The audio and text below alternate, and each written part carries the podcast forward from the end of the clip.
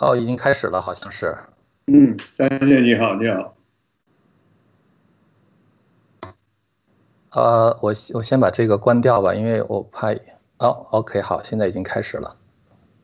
啊，好的，呃，观众朋友，大家好，现在是呃美东时间的早上十点啊，星期早上十点。啊，我们非常有幸的请来了呃实业家，也是政治评论家袁公仪先生到我们这个节目上来。呃，袁先生呢，这个出身在名门望族啊，这个我们知道，这个中国从这个三国的时候开始，这个袁家就是一个大族啊，这个王谢、元宵都是南方非常大的家族啊。那么袁先生呢，在这个四九年的时候出生，呃，后来在这个国内呢待到一九五二年啊，因为共产党的迫害，后来就跑到了香港。呃，袁先生是一个在这个做这个企业做的相当的成功啊，呃，他也是当时全港资在美国纳斯达克第一家上市的企业，全港资的企业，呃，那么现在呢，他是以七十岁的高龄啊，把这个在大陆的生意都放弃了，因为这个现在中共在香港要强推国安法啊，这个袁先生呢非常舍不得这些年轻人在前面冲啊，所以说这个老人家也要站出来来保护一下这些年轻人啊，做一点事情。袁先生呢，除了在这个企业方面，就是做实业方面很有成就之外，这个在这个子女教育方面也非常成功。我看他的简历真的很佩服。呃，他这个儿子呢，现在是香港城市大学的讲师，同时的话呢，也是一个政治家。呃，他的女儿的话更了不得啊，这个她是这个曾经参选过香港小姐啊，呃，入名前五，啊，然后后来呢又做这个香港人民力量。这个人民力量的主席，呃，然后呢，又自己开了一家上市公司，就是开了几间店，呃，袁先生这个整个这个家族的经历呢，让我想起来这个 川普，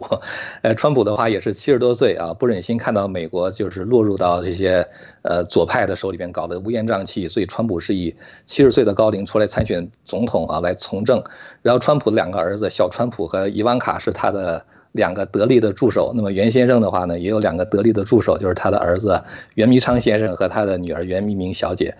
呃，关于袁先生的这个简介的话，就我就先呃作为一个主持人吧，我就我就先替袁先生说这么多啊。呃，袁先生有什么想跟我们各位网友交代的吗？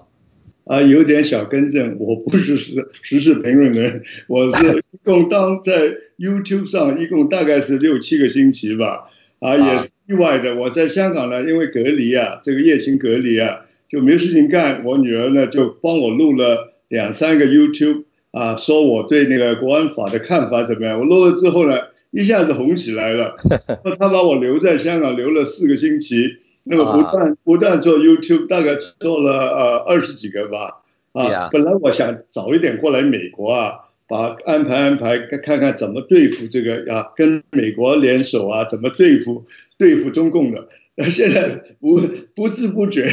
意外的变了网红。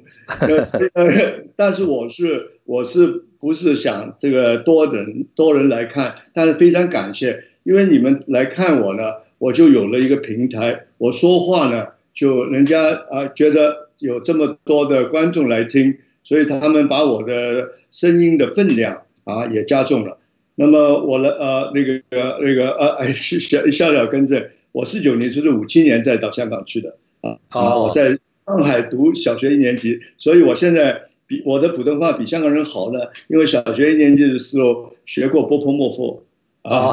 香港人就什么都不会，他们什么，所以我这方面是比他们好一点啊。那么呃呃呃那个呃。其他的也差不多吧，不过关键的还是那个呃，我是觉得我有使命啊，嗯，帮香港人，甚至帮中国人啊出出声，Yeah。呃，谢谢那袁先生的更正哈，因为我可能在网上看了一些资料，也不是特别的准确。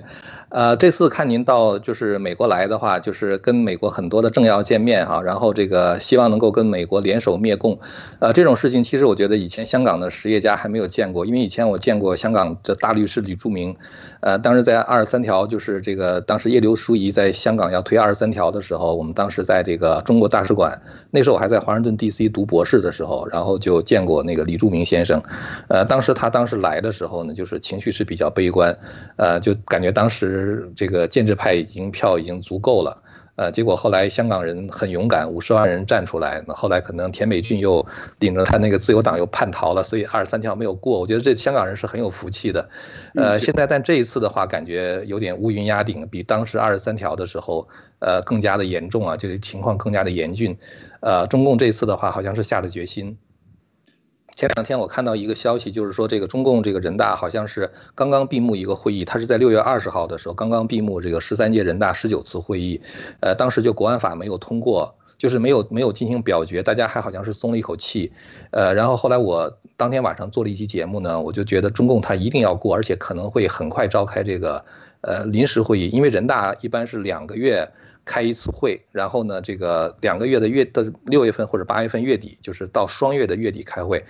呃，如果六月份没过的话，当时有人觉得可能拖到八月份的时候就来不及在立法会选举之前在香港通过国安法。但当时我做了一期节目呢，我就说，我说中共他是一定会尽快通过的，因为现在，呃，他们死猪不怕烫了嘛。我们这个大陆人讲叫死猪不怕开水烫。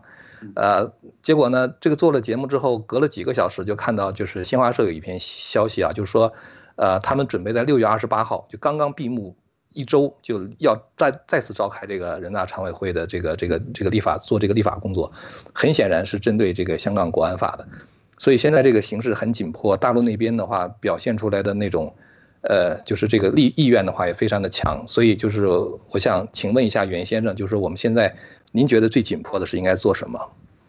呃，过的机会非常大，好像你这样说啊，他们也拼了。啊，他们就是呃，北方你们普通人叫扛扛，是不是？对，死扛，死扛死扛。对，那个呃，过是机会很大，当然它的代价就不得了了啊。嗯，我们香港人当然对他，我们是首当其冲了啊。这个一过之后，是基本上等于是强奸我们啊，讲讲讲 比较生动一点的话，强奸我们。那么我们去年也。也给他们抓了大概有呃差不多接近一万人了吧，好不好！那么一万人里边很多啊年轻人，小学、中学、大学都有啊，在在警察的警察不是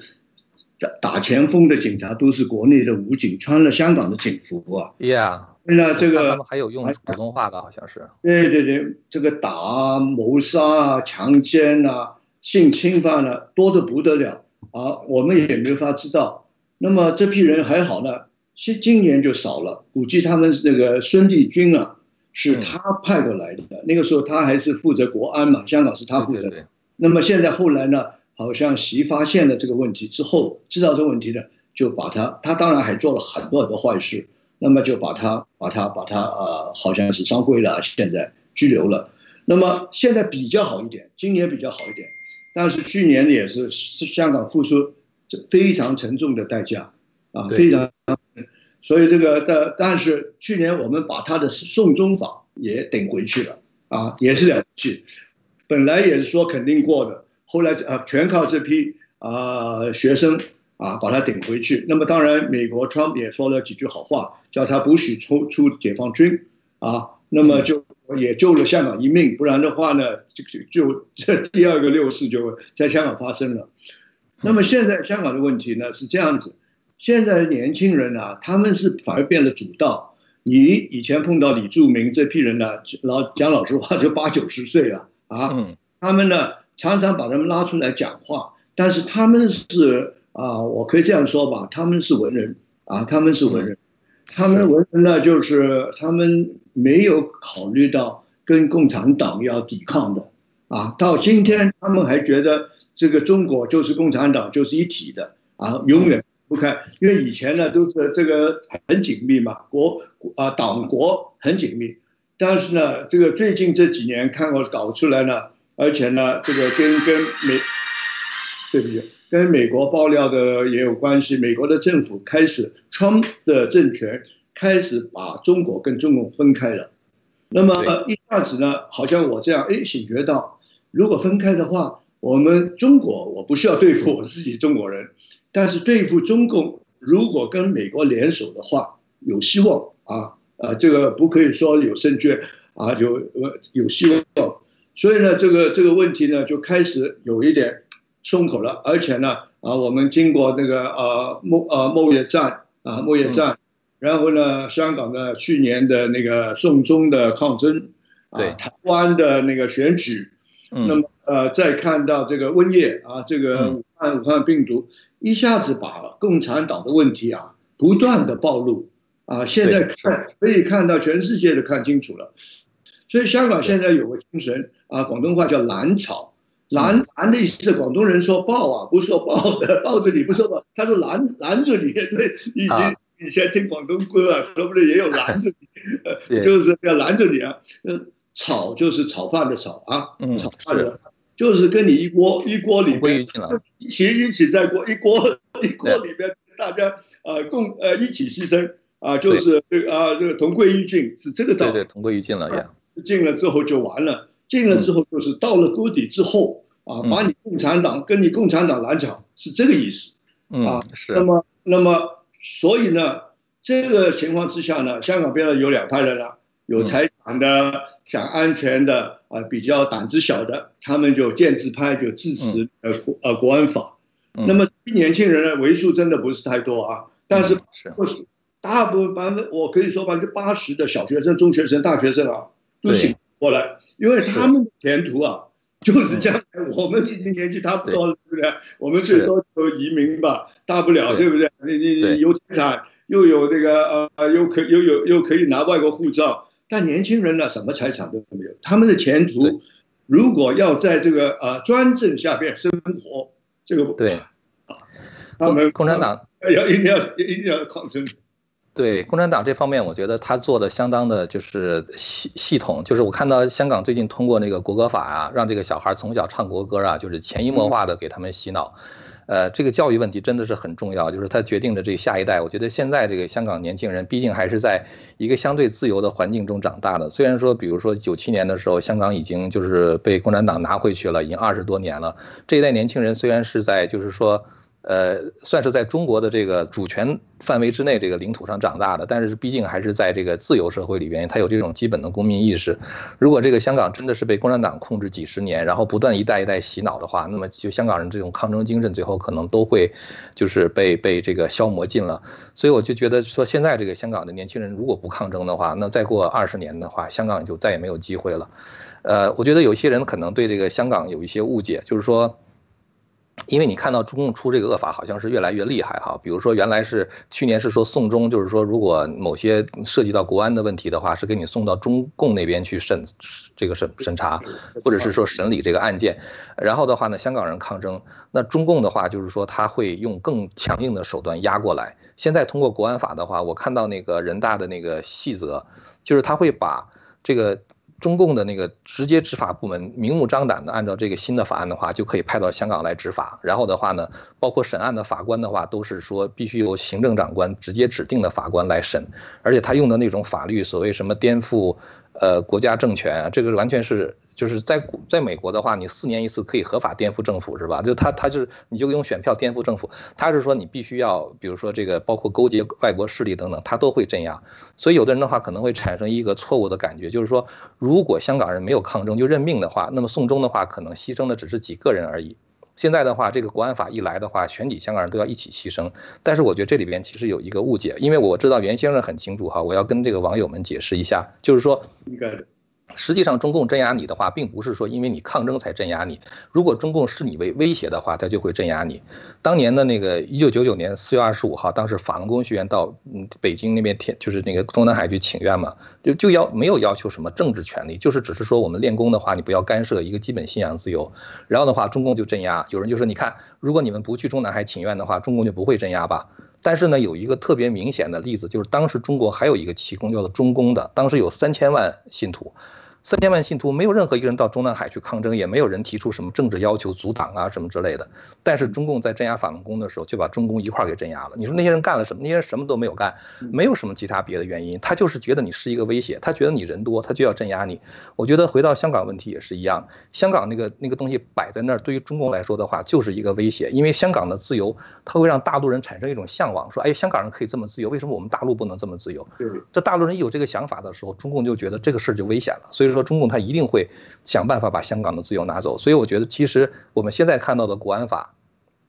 或者是什么送终也好，或者是什么其他别的二十三条也好，它完全只是一个时间问题，这是一个迟早的迟早的事情。我觉得这个事情早发生比晚发生还要好一些，因为早发生的话，香港的这些人的名气还在，大家的这个骨气，香港人这种，我觉得有一种。可能看武侠小说也好，或者做生意也好，有一种江湖义气啊。就是这些人，我觉得他们是为了一个事情，他有一种牺牲精神。然后加上英国那种贵族体制的话，就是贵族的话，他是有一种担当精神。我觉得这些东西的话，现在在香港还在这个精神，所以这种抗争的话，现在能够持久，这是一个非常可贵的东西。那么现在问题就是说，我们在国外这些人的话，怎么能够？更多的去帮助他们，我觉得这也是袁先生现在来这次来要做的事情。袁先生能不能介绍一下，就这次在美国跟政要们谈，就是有有什么样的一些进展？啊，我可能时间长一点。我这次来有三个目的，一就想帮这批矿生的学生学生可以进大学，进美国的大学啊，不要因为他们的刑事记录啊什么留难他们。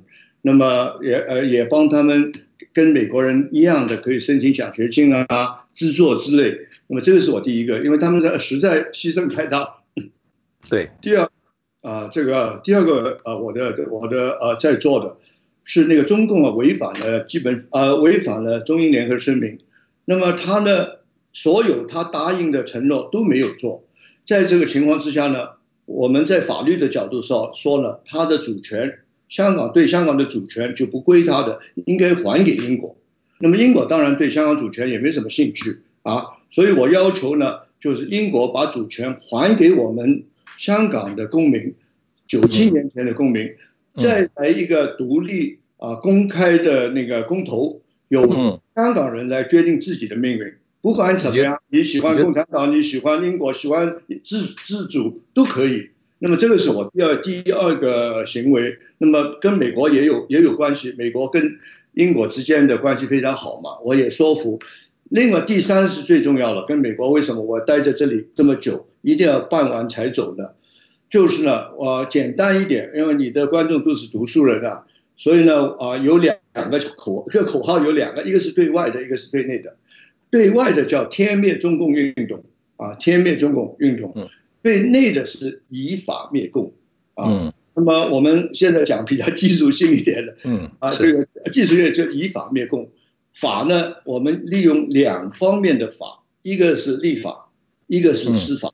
啊，立法呢，这个美国以前呢有一条法呢是反共产党的，控制共产党的五十年代麦卡锡那个那条法，现在我们要求把它改啊，修修改那条法律，变成这个英文叫做 Communist Control Act 啊，我们想。像把它做成 Chinese Communist Control Act，啊，要把它范围收窄了啊，因为敌人不是共产党，是共产中国共产党。对对，你你相信共产主义，没有人你不犯法，你不侵犯人家的，我们这跟我们没关系，对不对？每个人都有信仰自由，但是你好像中共共产党就是，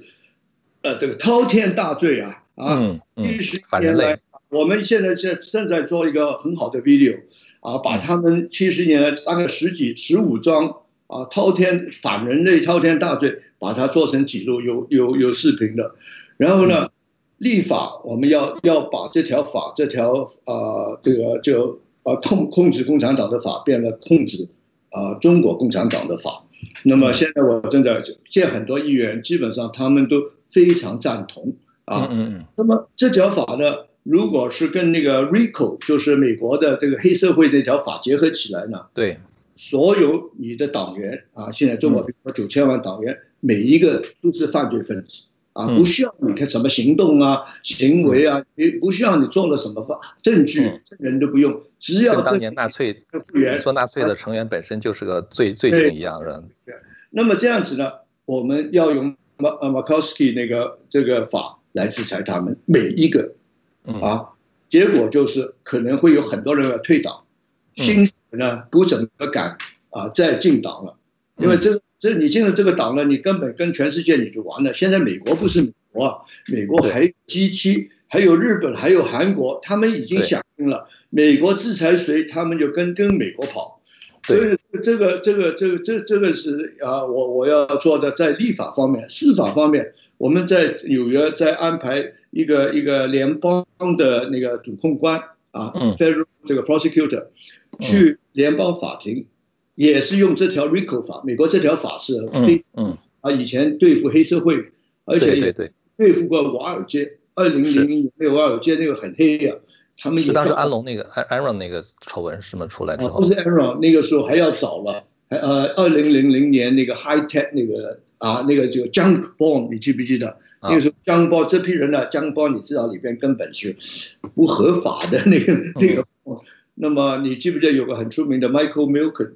啊，也是不是给他拖下去了嘛？那个那个执法那个就是 Giuliani 啊，很出名呀呀，他很啊他很强硬，啊，所以我们正在跟他联系，要在纽约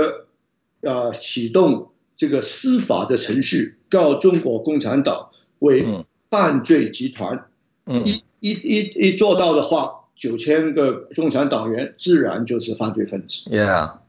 再要求啊、法官把他们判成啊、要求制裁他们，用嗯最最严厉的方法制裁他们。那么这个时候就给他他们要决定了，到底退党啊还是啊？对那么九千党员里面很多是好人，讲老实话啊。对对是是但是是是是，你支持的，你站在这边就是你错啊！你对你机会给你离开，但是你站在这边也造成共产党做了很多坏事，也也是靠他们站在那边。对对对是你站在那边就是造成伤害了对世界。是没啊错儿所以这两个是我来美国，我正在每天我住在华盛顿，就是在做这个事情。，Yeah，很多朋友都借呃都帮我忙啊，我一个人有限，但是他们非常帮忙，因为可以说每一个来美国的华人嗯都是受过共产党迫害的。对对对，是哦。其实对我觉得可能就是说，在美国有很多人呢，就是说，呃，现在对共产党的认识是越来越清楚。我觉得今年就感觉好像刚才您说天灭中共哈，我就感觉好像是一种大势压过来，因为好像。大概从去年开始有这样的一种迹象，到今年的时候，全球好像都在反共产党。我昨天呃前两天看那个，应该两天之前吧，就是这个蓬佩奥，就是那国务卿在哥本哈根那个全球民主峰会上，他有一个讲话嘛，他就跟那些欧盟的国家讲，他说不是我们美国在逼着你们在美国和中国之间选，就是你到底是跟着中国做生意还是跟着我们美国好？他说实际上是中共在逼着你们在暴政和自由之间做选择。我觉得他说的话非常到位，我其实很希望蓬佩奥过四年能来选总统。觉得就他对中国的认识是很对中共的认识很清楚。我觉得他是有一个从他这个时候开始，我觉得可能跟 Bannon 的一些就是嗯就是 ad advice 也有关系，就是说现在等于是美国现在已经把中共跟中国分开了。这个事情其实我们在零四年的时候，因为《大纪元时报》有一个系列文章叫《九九评共产党》。嗯嗯嗯，就是讲共产党这个反人类罪行，然后当时就有很多人说说你们是反华，然后我们就说我们是反共，我们不是反华，然后后来就是我们就那个时候我们就意识到，其实很多人是把中共和中国混在一块儿，把它分开。这事情我觉得今天今天我看到就是说有这么多人在讲这个事情，我觉得特别高兴，因为这个事情。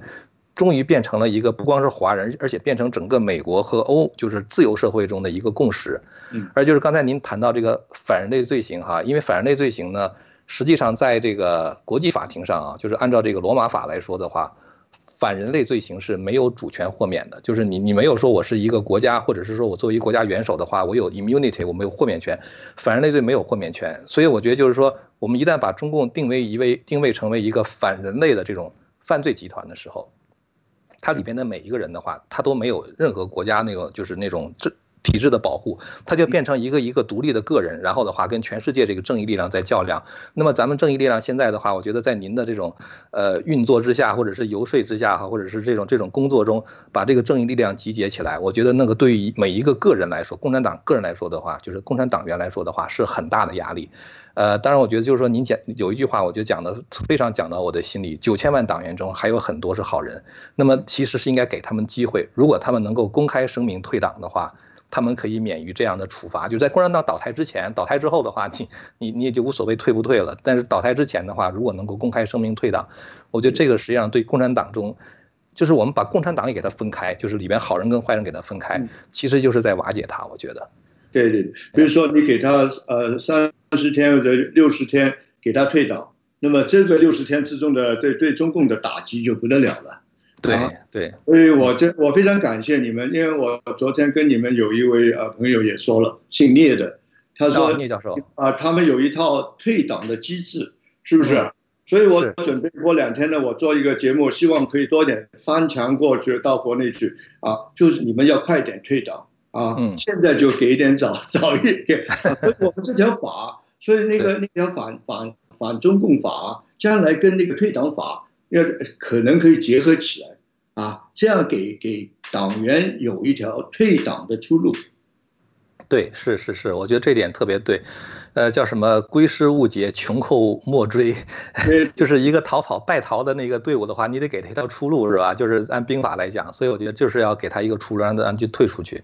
呃，就刚才我觉得就是您讲到这个，呃，天灭中共哈，我觉得真的可能也是一个大事。就是除了咱们刚才说到的，在香港这个事情上暴露出中共这种邪恶，然后在这个 pandemic 这个 coronavirus 啊，我们叫中共病毒啊，因为实际上是它的隐瞒造成病毒全球流行。我觉得这个很多方面的话，我觉得都让这个国际社会能够。重新认识，重新认识这个共产党，啊，我觉得这个真的是一个，就是历史大势推到这一步，总会有一些人去，应该站在潮头，把它往前继续推的。咱们就现在跟，我也碰到呃，很在在这次来美国碰到很多民运人士啊，没有一个反对说共产党不是非法 非法集团的啊，没有人说，大家看得清清楚楚，但是一直没有人采取行动，而且没有人把他所有的罪行。全部列出来，一次性的采取行动啊！就是以前还是哎，过了几年又忘了，他又来来另外一桩，你又忘了，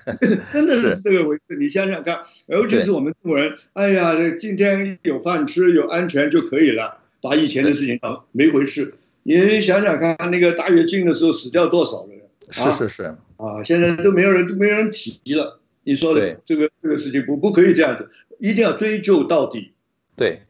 我觉得一个特别大的原因，过去很多政府没有，之所以没有就是这么强硬，是因为他们把中共和中国混在一块儿。他觉得我搞我搞了共产党的话，我把十四亿人全得罪了。他们不知道，你搞了共产党，十四亿人就高兴了。就是你搞了共产党的话，你才是十四亿人的朋友。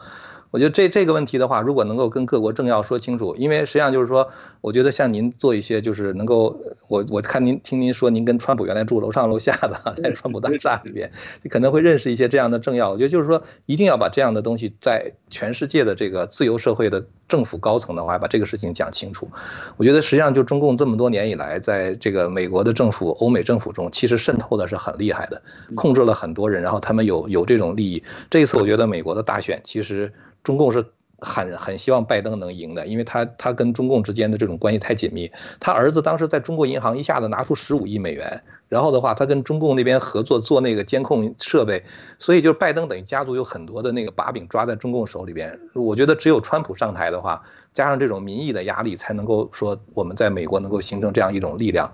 把这个这个共产党的这个这个事情能够搞定，我觉得就是您您您这个这个思路切入点也很对，我们看的那个角度，我觉得也蛮对的。那我我问您一个啊，说你说你，我问你一个很简单的问题啊，因为天灭中共这事儿哈，我觉得很有意思。我看到这四个字儿，嗯，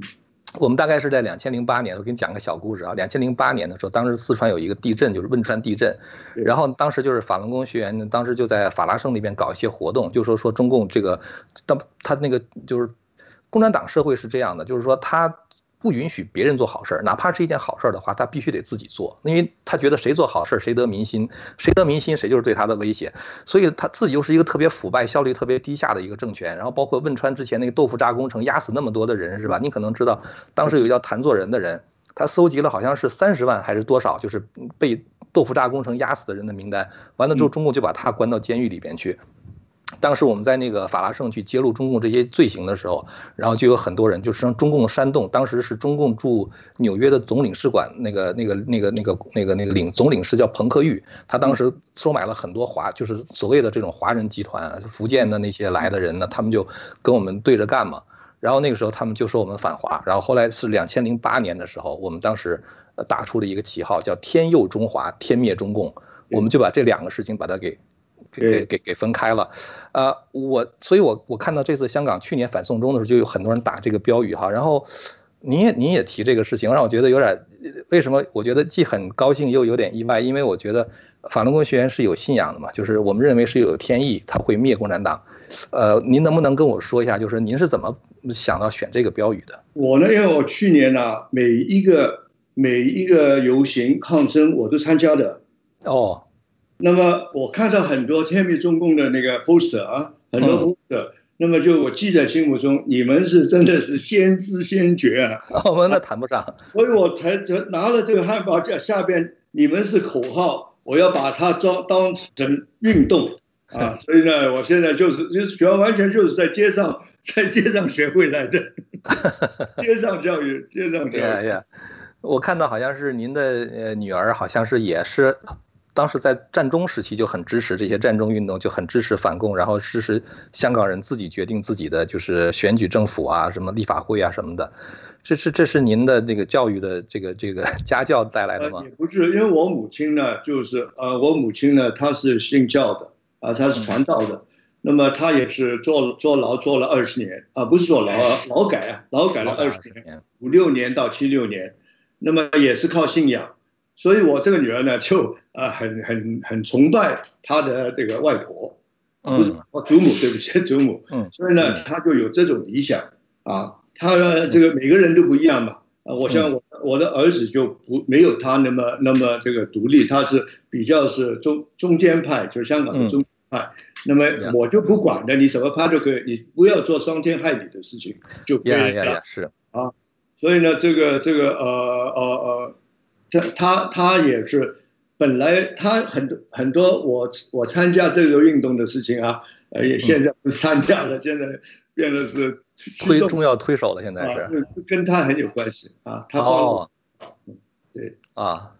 哎，真是很了不得，因为我看您女儿功成名就，就真是让我想起伊万卡，就是美貌与。智慧都有，然后的话又是在美国读书，然后又办自己的上市公司。我看好像当时上市之后身价好像是两亿吧，差不多。在香港那个那个黎明黎明黎明日用品的，好像是卖那个百货是吧？呃，但是他因为很多人支持他，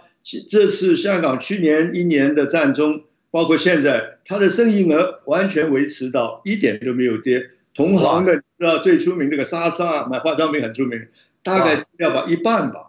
啊，他的生意完全保持非常好。哇，真好！这是什什么黄丝经济？是不是？反正支持香港人会到他那边去买。大家都知道他，他用自己名字嘛，大家知道他是黄丝嘛，所以对对对，支持他。哇，那是太不容易了。我觉得他真是很有福分啊，因为这什么现在这个疫情啊，加上这个去年战争，感觉好像去年对香港的经济伤害很大哦。不得了，不得了。嗯。所以其实袁先生那天我听您就是上江峰的节目的时候也提到过，就是说说，呃，这次国安法通过之后呢，就是香港会受到很大的会会过一段苦日子吧。然后您就讲说这个，但是自由民主还是要付出代价的啊。我觉得我听这个话真的很感动，我觉得。啊，呃，不好意思，我也这个呃，最近啊，我我我过去前两年也看了这个《Darkest Hour》。啊，关于这个 Churchill 的事情，嗯，啊，这个也是代价，嗯，啊，了不起，所以这个呃，不付出代价，以前我们是靠在英国人身上，是不是？英国人有有法治、有自由、有民主这一套，虽然我们香港没有民主，但是我们有自由、有法治，所以我们可以专心发财。对对对对，是是。英国人走掉之后，他把这个这套东西交给中共。中共完全不尊重啊，完全违。那么现在还搞什么国安法？基本上就把我们的这套这套法律就啊摧残摧残了。所以我我觉得呢，这个我们自己要付出代价。所以我有时候啊，好像你说哎呀国安法要对我们这个这个那个，其实就是代价要付出，不要太不要太放在心上啊。嗯，是知道要付出的。我觉得就是。我刚才就是听你讲这个话，有两个想法。哈，第一个就是我想起来老子曾经讲过，治国最高境界叫太上不知有之啊，就是你连政治都可以不关心的话，那真的是很幸福，因为这个社会一定是有公正，然后就是大家可以安安心心的过日子，埋头过日子。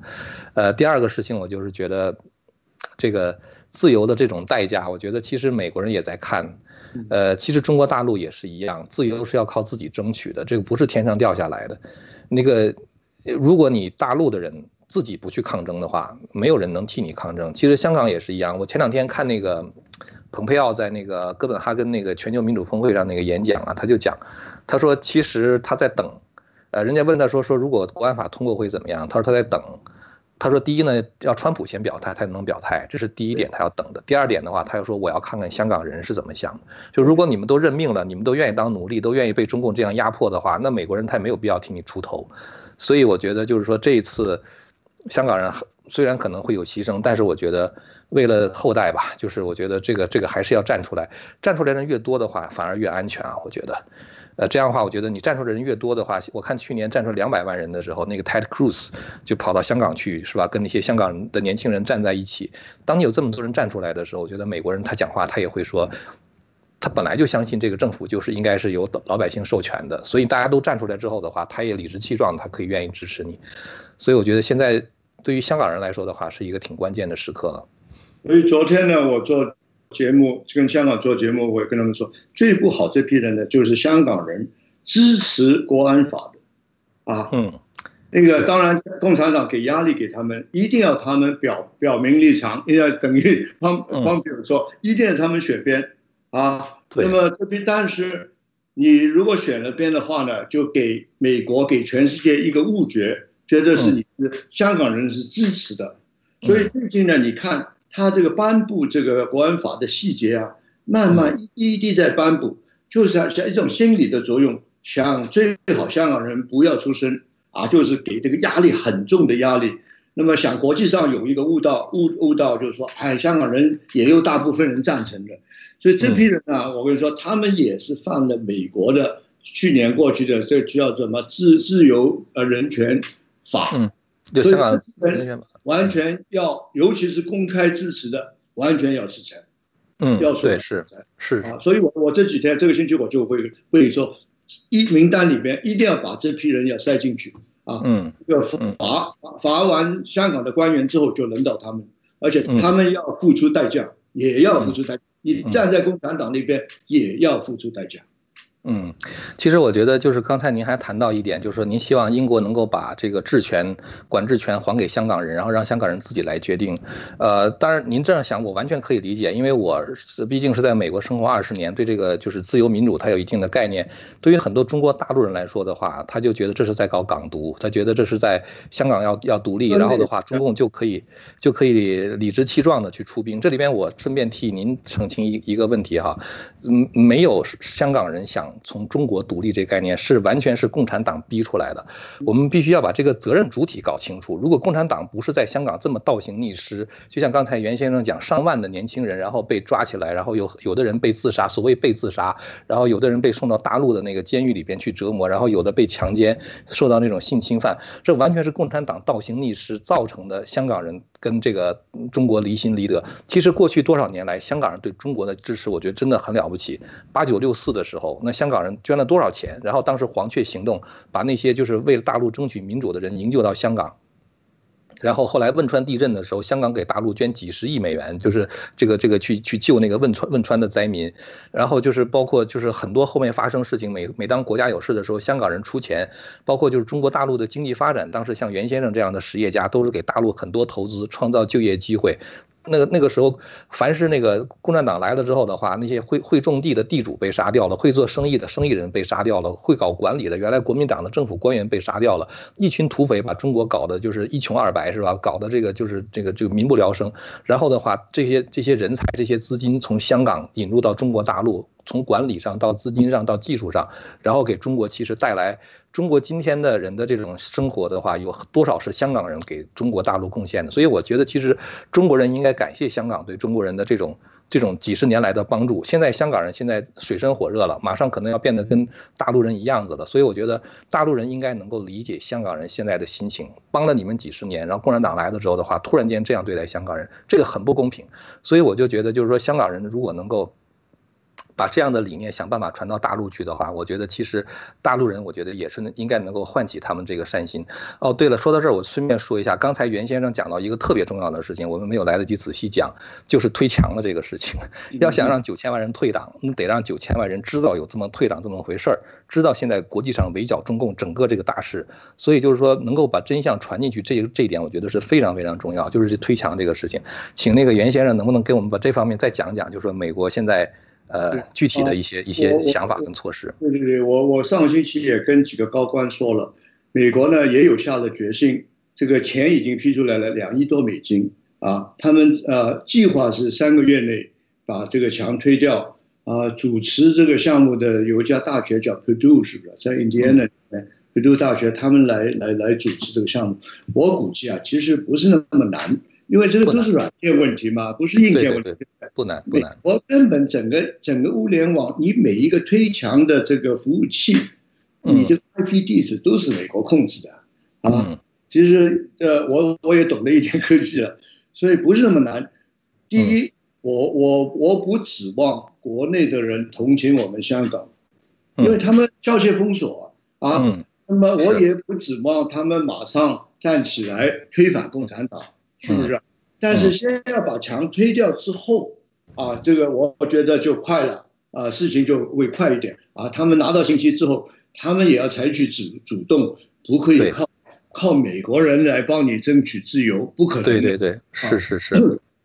但是呢，美国人会做很多事情，因为不是为了 不是为了我我们中国人，是为了他自己。你看看，这是死掉呃十几万人啊，在美国还在死啊，还在不断的死。那么失业，美国人失业是很苦的事情啊，呃，经济上受受了重创，所以美国人一定要交代的，不是说不了了之啊。好像刚说死的人后边每一个人后边都有个律师啊，要追究啊，是不是？对，是是。这个事情呢，而且呢，Trump 的这个竞选啊也快来了，十一月，如果再不采取一点有效果的行动的话啊，选不上。就那么简单，现在不是拜登有没有吸引力，是他没有行动啊！你像里边现在鹰派啊，美国这个共和党啊，另呃白白宫说他也让我推特，推特不是行动啊，行动你要马上要要下令给 Pompeo 要有动作的啊！所以现在我这个我们讲中文叫不要紧，现在有很多人说，哎呀，你别选了，叫 Pompeo 去选上了。不是真的不是开玩笑，黄票呢？看来肯定打败拜登，但是现在这样拖下去呢，不一定打败拜登。嗯啊，因为人家很多呃不好的事情都推在 Trump 身上嘛。但是如果黄票上上上去，呃，他没有，他是干干净净的，而且他对中共的是啊，他是领军啊，他是领军。他的希望比比比川普要大，现在还不知道啊。出这个共和党的初选还没还那个会还没有开啊啊！现在这个真的，我跟你说啊，里边的人非常不满意。我我如果可以听得到的话，就不是普通的普通的秘密了，就是说已经有人在传了。对对对对，因为前两天国会那个有一个就是委员会，一百五十个共和党议员不是通过写了一个报告，然后的话要求制裁这些什么韩正啊、汪洋啊，就是这些人，然后包括对共产党态度相当的强硬，所以我觉得现在共和党党内对共产党就是非常非常强硬，嗯。刚才就是您说到那个推墙的那个事情哈，其其实美国曾经有两次想要推墙的，一个是两千零六年，呃，当时我印象中很深，就是因为我现在在飞天大学当当老师哈，我的那个 supervisor 就是他叫李渊，他原来是那个就是一个那个诺贝尔奖的得主叫呃崔琦的学生，他在普林斯顿读物理。他是其中的一个人，后来还有另外两个朋友，比尔啊，比尔夏，还有另外一个朋友啊，就是他们三个人一起就是做一些那个就是软件，然后的话传到中国大陆，居然中国大陆能够翻墙出来。然后后来到两千零六年的时候呢，就我这个原来那个就就是这个朋友李渊啊，supervisor，他原来在亚特兰大的时候，就有人敲他的门，然后他就问到底是谁，人说我给你送水，他说我没有订水啊，就把门开了，结果一把枪指着他，进来两个人，韩说的是韩国口音。韩国韩语，完了之后把他打了一顿之后的话，把他那个脚就是嘴用那个胶带贴起来。他们家所有的现金、所有的贵重物品都没有抢，就把他们家的硬盘、计算机全部搬走，就是奔着那个他那个推墙那个技术来的。所以后来两千零六年的时候，在国会就有一次听证会，当时还有那个我忘记了，Tom Lantos 好像那时候已经去世了，就是当时是那个 Frank Wolf，还有就是呃 Dana Roebuck，他们都属于对中共很强硬的人。后来他们就准备通过一个自就是叫自自互联网自由法案，当时是准备每年拨，我忘记了是几千万美元啊，希望能够把中共的那个墙推倒。就但后来他们没有做这个事情，我就觉得他们他们这个责任交了给 VOA 里边的人，VOA 就你知道了，已经给共产党定了嘛，所以呢就一直拖就没有进行。所以这 Michael 这个呃叫 Michael Pack 是不是？啊，他上来之后把这批人全部炒掉，而且呢，他跟那个 State Department 合作，啊，把这个这个运动就可以推就做做下去。当时就是 State Department 好像是在 hold，然后后来那个 Hillary Clinton 上去之后的话，整个那 State Department 就不许把钱给给我们。其实技术都已经有，十几年前就已经有。然后当时我们只是说，只要有钱的话，就是这个东西是是那个 scalable 的，就是很容易就可以把它强强弄掉。所以这事儿其实对美国来说的话，根本就不是他们能不能做，而是想不想做的问题。你如果推导当时推导的话，根本这里的疫情不会那么严重的。你老早就知道它发生什么。他这次这个 Trump 是给习误导啊，习一月一月一月二号打了个电话给他说没问题，这个感冒啊，这个可以控制的，所以这个 Trump 相信了他啊，而且他的那个什么这个这个链是错的，嗯，是。对，我觉得其实过去那个美国、欧美对共产党其实也是那种，呃，一种误判，就感觉好像是说他能够把共产党融入到国际社会里面，让它变成一个负责任的一个一个 player 啊，结果发现根本就不是这样。其实我觉得现在美国如果要是不强硬的话，这个世界就完蛋了。就是整个现在大家之所以还能够做生意。我感觉就好像像香港人原来可以埋头做生意一样，现在很多生意人他们能够埋头做生意，是因为美国在保持着这个社会的这个国际社会的稳定，这个贸易秩序，整个这个国际国际的这个规则是美国在保着。如果美国要乱的话，那个一旦没有规则的话，你别说做生意，你的生活都会出问题，随时甚至可能有安全问题。所以我就觉得现在其实香港的那些生意人的话，他们应该看到这一点，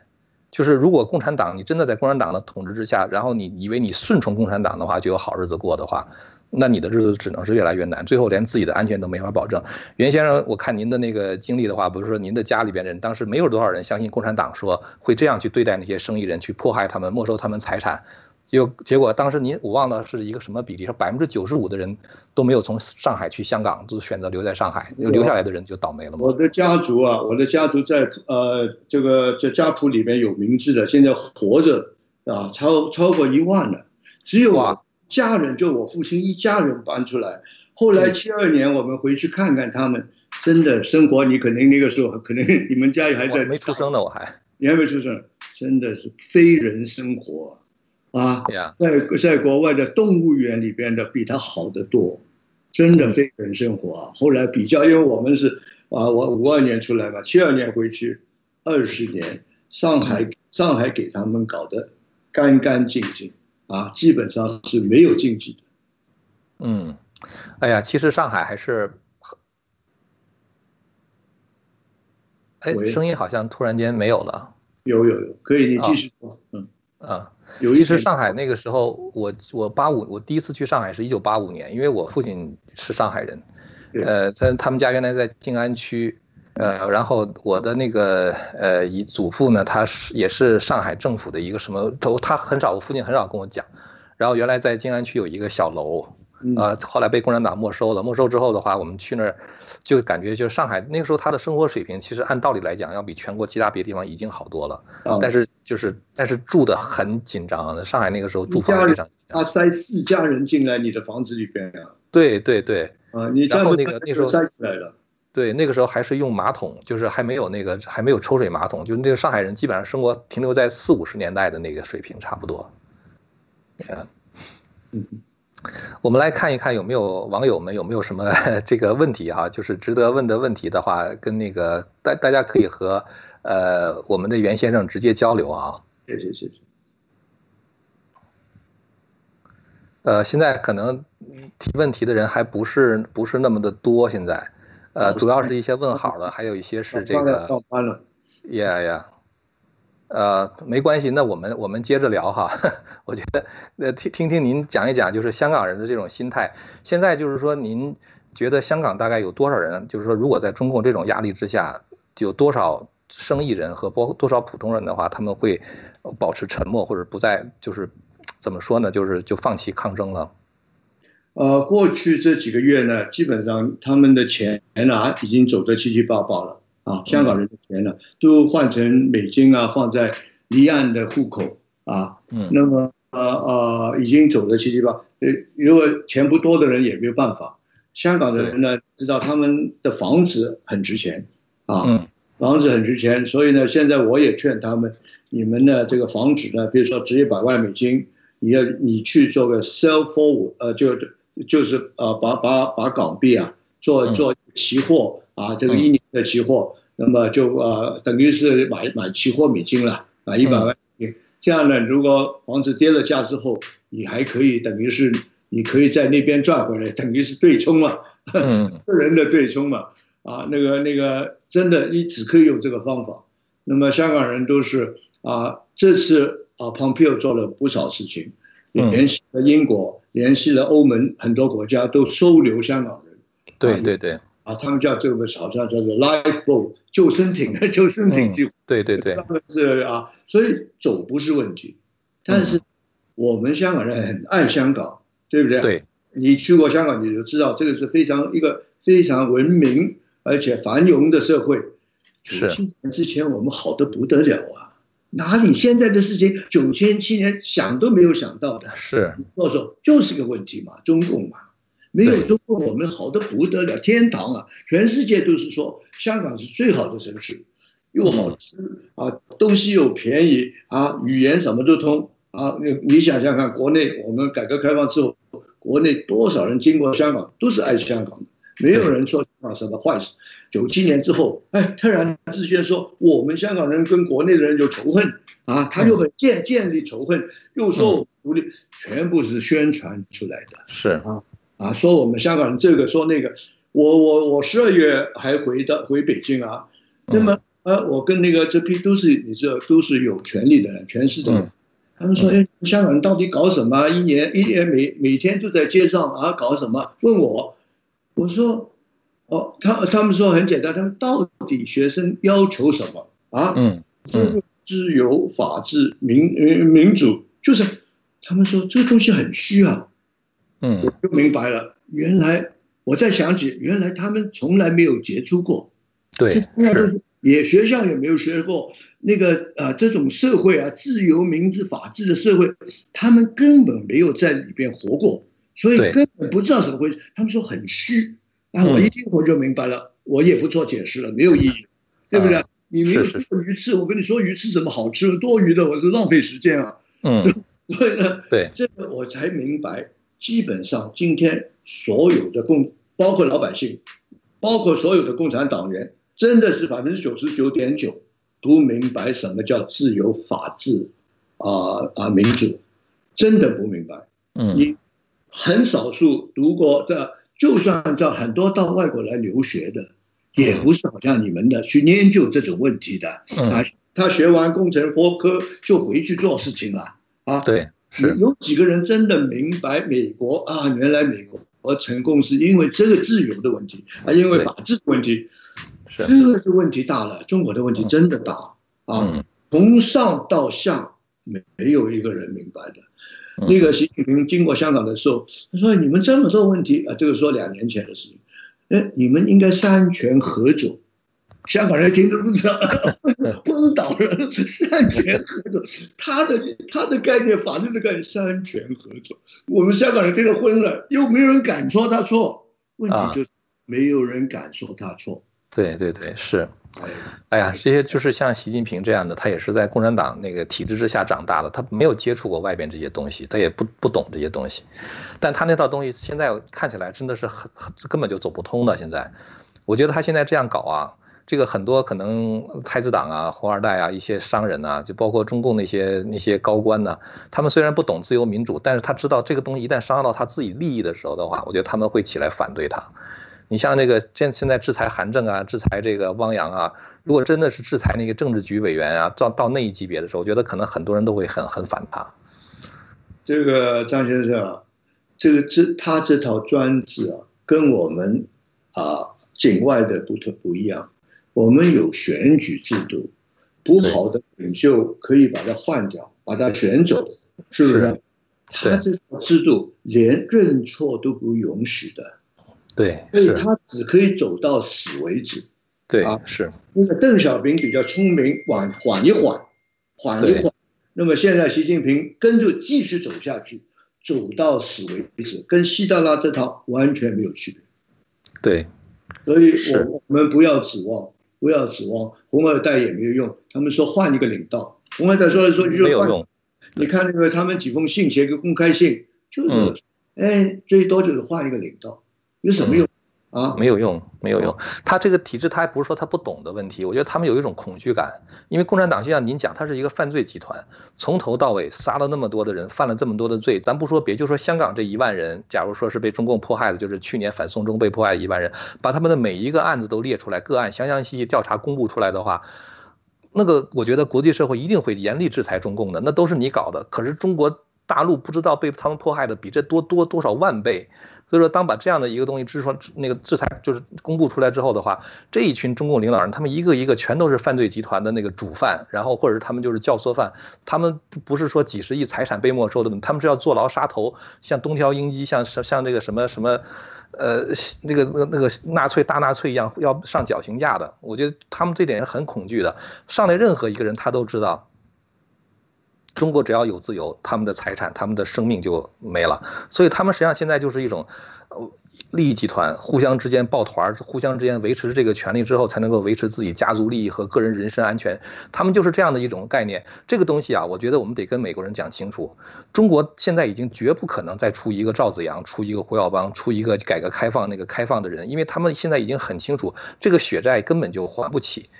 当时那个江泽民在镇压法轮功的时候，因为我可能是因为我本人练法轮功，所以我可能就就说这事儿，我知道比较清楚。江泽民开始镇压法轮功的时候，那个国内啊。反对那个镇压的人多得不得了，就包括江泽民他自己身边的那些人，包括这个就是嗯那些各个部委的人，反对镇压法轮功多得不得了。后来大家为什么不反对了？后来后来因为江泽民把镇压法轮功变成了一个共产党背不起的血债，你只要一不镇压法轮功的话，共产党就完蛋了。其他别人一看，哦，如果这个事儿不不能持续下去的话，我们的利益都会受受受损失。他们本来觉得江泽民是没有必要镇压，但他一旦开了这个头，他就停不下来，他只能把这个东西越做越狠，越做越狠。其实，在香港的问题上也是一样，当他压不下去的时候，他唯一能做的就是把这个压力再加大。他绝不会是说像当年镇压法轮功镇压不下去，说我倒过来不镇压，他他做不了，他他那个。体制就没有这样的一个，就是这种这种往回倒的这种机制，妥协的这种机制，所以我觉得就是说，在国安法这个问题上，我觉得没有没有任何幻想，就你绝不会，我不我绝不指望说共产党说突然间觉得在美国的压力下良心发现了，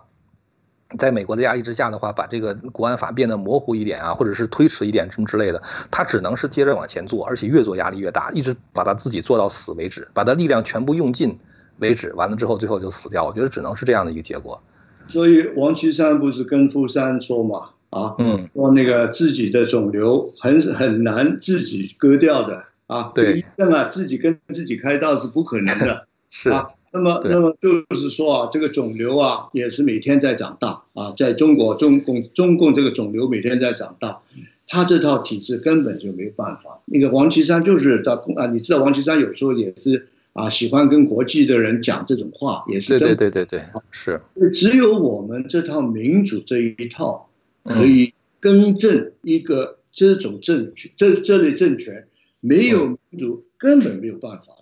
他的权力越来越集中，他不集中他就没有安全感。